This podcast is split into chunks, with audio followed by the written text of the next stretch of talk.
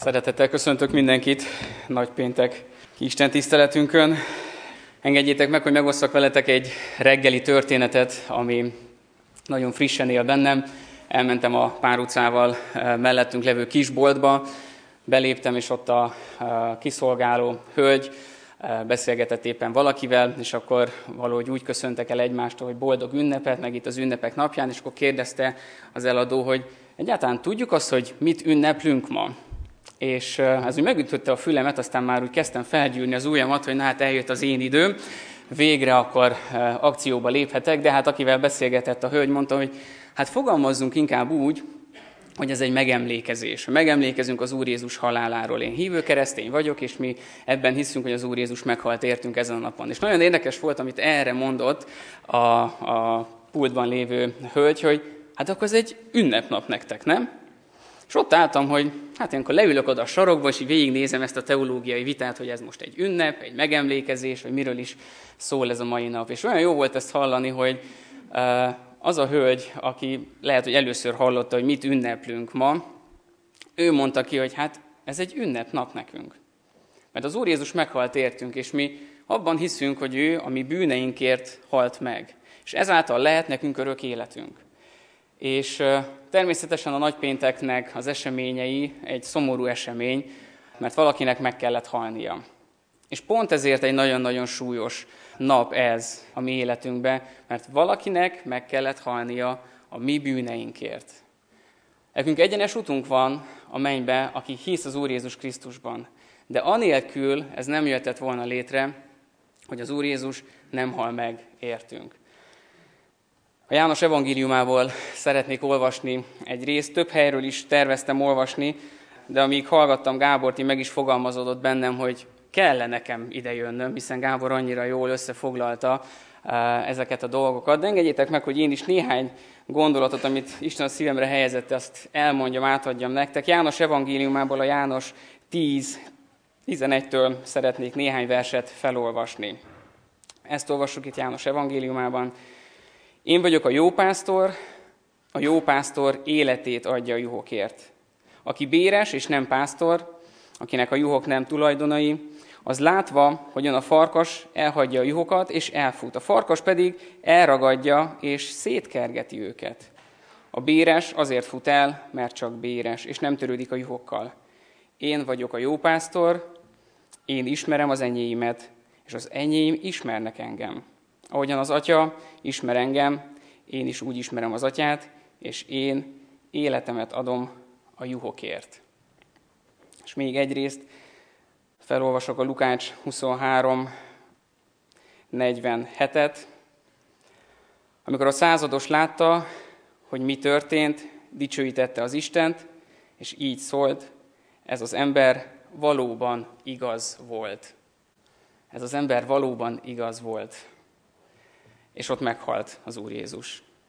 Jó néhány résszel előtte azt olvassuk, hogy az Úr Jézus magáról beszél, hogy én az életemet adom a juhokért. Nem így fogalmaz, hanem példázatban mondja el, hogy a jó pásztor az életét adja a juhokért. De akkor már sejteni lehetett, hogy ki is az a jó pásztor, és hogy ennek az eseménynek mi lesz a végkimenetele.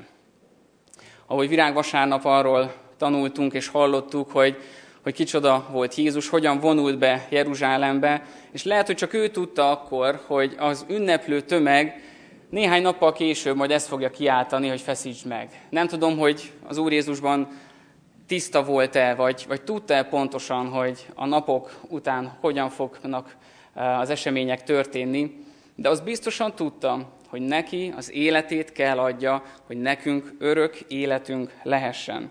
És nézzük meg, ízlegessük egy kicsit ezeket az igéket, Jézusnak a szavait, amikor azt mondja, hogy én vagyok a jó pásztor. Hogy engedjük magunkhoz a jó pásztort. Azt mondja az Úr Jézus, hogy én vagyok a jó pásztor. És a jó pásztor az életét adja a juhokért. És akkor értjük meg nagypénteknek a titkát, hogyha egyszerűen befogadjuk azt, amit Jézus Krisztus mondott az ő küldetéséről, hogy ő az életét adja értünk. Ő nem más miatt jött le erre a földre, hanem azért, hogy ő az életét adja mi értünk. És ez az egész húsvét, a karácsony, ezek az ünnepek, ezek mind-mind semmisek lennének, hogyha a mai nap ez az ünnepnap, ahogy a boltban hallottam, ez a mai nap ez nem arról szólna, hogy nekünk örök életünk lehet. És nagyon sok minden lehet benne. De vajon látjuk-e, hogy miközben személyesen értem történt mindez? Mert személyesen értem, személyesen értetek történt mindez. Látjuk-e, hogy többen vagyunk-e ebben az egész helyzetben? Az Úr Jézus arról beszél ebben a részben, amit felolvastam, hogy ő az életét adja a juhokért. De neki nem csak ott vannak juhok, hanem ő elmegy azért az egyért is, aki elveszett. De neki vannak máshol is juhai. És ez milyen kiváltság az, amikor most mi itt együtt lehetünk. Az országban számos ponton együtt lehetnek hívő keresztény testvéreink, és ünnepelnek, magasztalják a mi Istenünket azért, mert tudjuk és átélhetjük azt a szabadítást, amit az Úr Jézus Krisztusban mi megkaptunk. Márpedig akik mi hiszünk benne, mi megkaptuk azt a szabadítást, amit ő elvégzett ezen a napon. És az angol nyelven van talán egy nagyon-nagyon jó kifejezés erre a mai napra, ugye mi nagy pénteknek hívjuk, az angol pedig úgy hangzik, hogy jó péntek. És milyen érdekes, hogy ők is az angol nyelven ők ezt így hirdetik, vagy így mondják, hogy hát ma van a jó péntek. És ez a jó péntek, ez nem lehetett volna, vagy nem történhetne meg, és nem lenne ma szabad nap, és nem élvezhetjük ennek az áldásait akkor azért, amit az Úr Jézus tett értünk. És ha belegondolunk, hogy talán mi hívő keresztények ezt a napot egy kicsit az elcsendesedéssel, Krisztusra való odafigyeléssel próbáljuk meg tölteni, különböző hagyományokat próbálunk az életünkben ilyenkor megtartani, ugye húsvét előtti bőjt időszakban talán nagyon sokan benne vagytok, és nagyon sok olyan dolog van a mi életünkben, ami lehet, hogy hagyományként jön a mi életünkben, lehet meggyőződősként éljük ezeket a dolgokat, de egy valami biztos, hogy az Úr Jézus nélkül és az ő áldozata nélkül ma nem lehetnénk itt. És ezt kell nekünk megértenünk, hogy mit tett az Úr Jézus ezen a napon. És ez egy jó péntek. Ez egy olyan péntek, amikor érdemes a mi Istenünket magasztalni és dicsőíteni. Izrael, Jeruzsálem ebben az időben nem csendes volt. Hallottuk a felolvasott igében, hogy mit kiabált a tömeg. Feszítsd meg. Az a tömeg, aki egy héttel ezelőtt, vagy egy pár nappal ezelőtt azt kiabálta, hogy áldott, aki az Úr nevében jön, hozsánna. És úgy tekintettek Jézusra, mint az ő királyukra, az ő megváltójukra. És ugyanaz a tömeg tudja néhány nap elteltével azt kiabálni, hogy feszítsd meg. És ha belegondolunk, én is nagyon sokszor így elítélem a tömeget. Hát hogy lehet ez a tömeg ilyen? Hát én biztos, hogy nem mondtam volna ezt. Én biztos, hogy nem tettem volna ezt.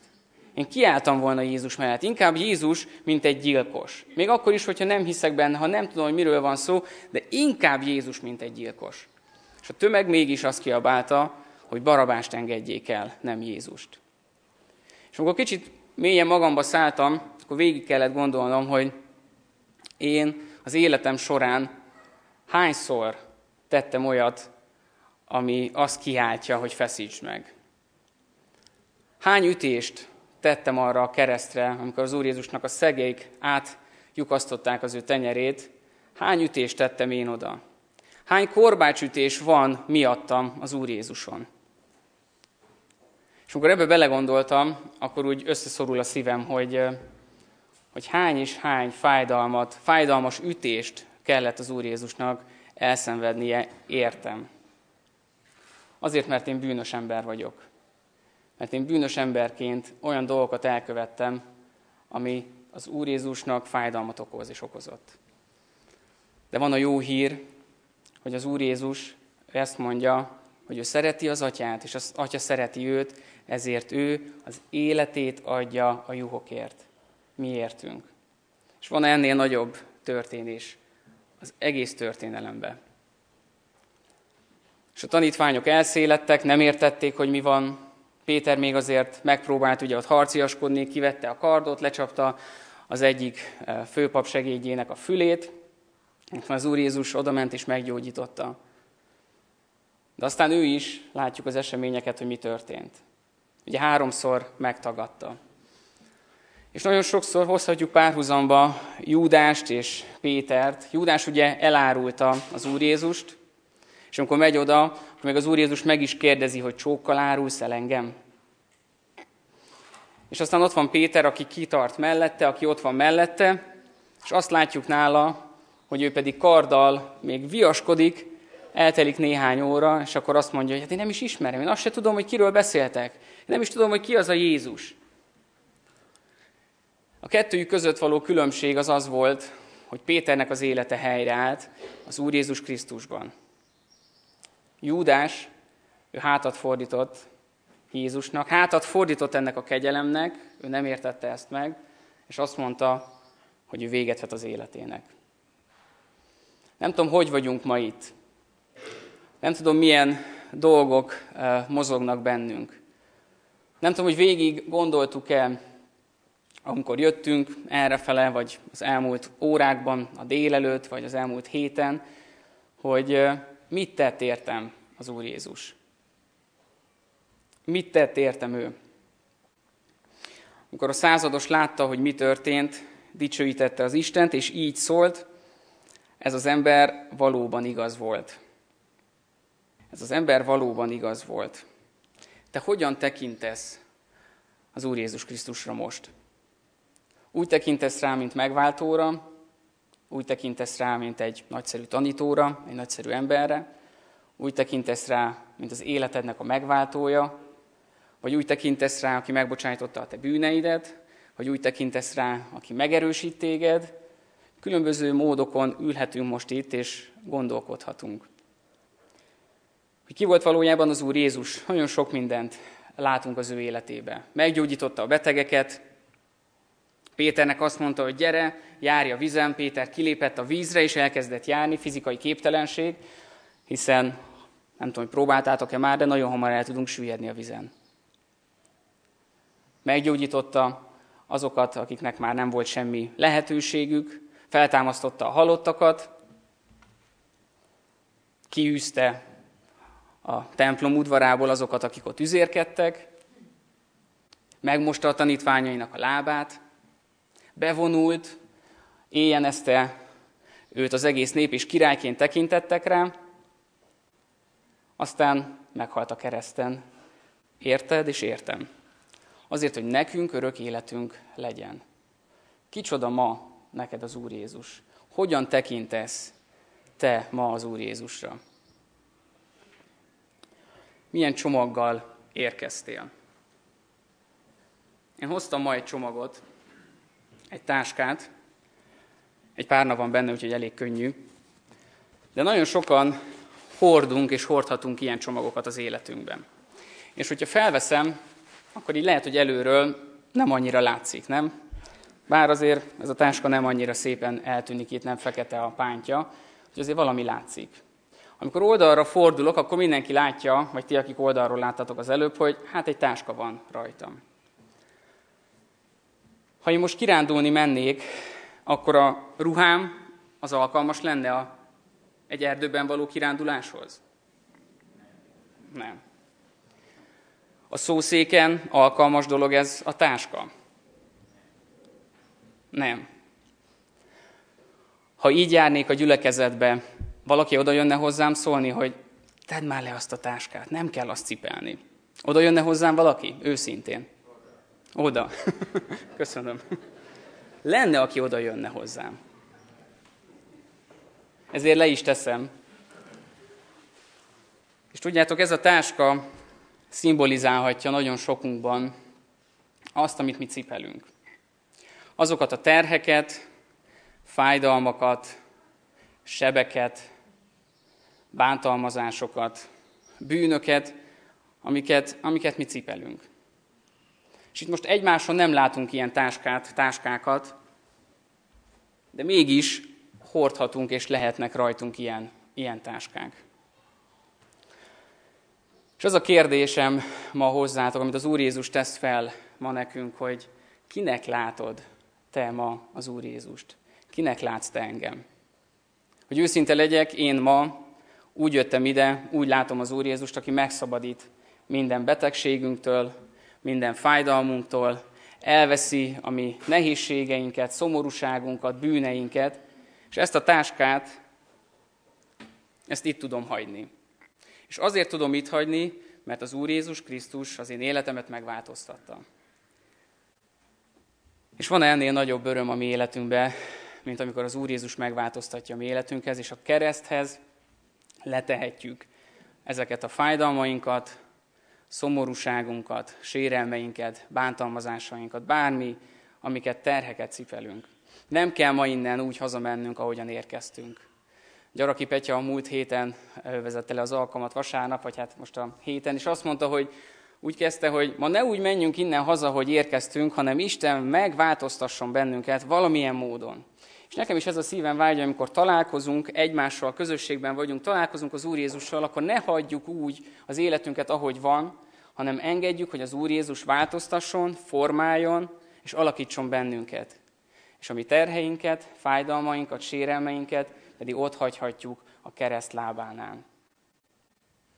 Most erre hívlak benneteket, hogy ezt megtehetitek. Hogy tegyük le az Úr Jézus lábához a mi terheinket, a mi fájdalmainkat.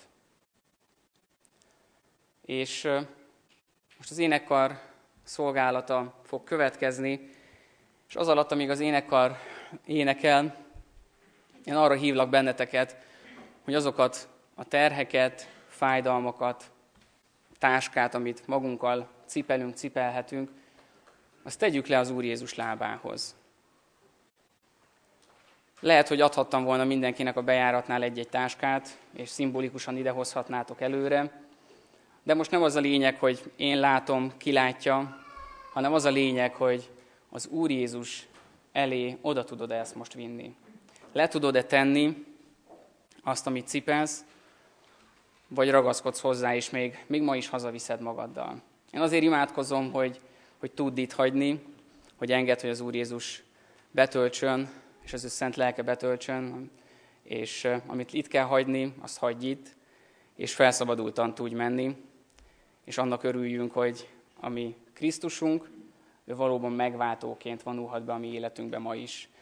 Úgyhogy ilyen módon most csendesedjünk el egy kicsit, gondoljuk végig azt, hogy mit tehetünk le, csukjuk be a mi szemünket.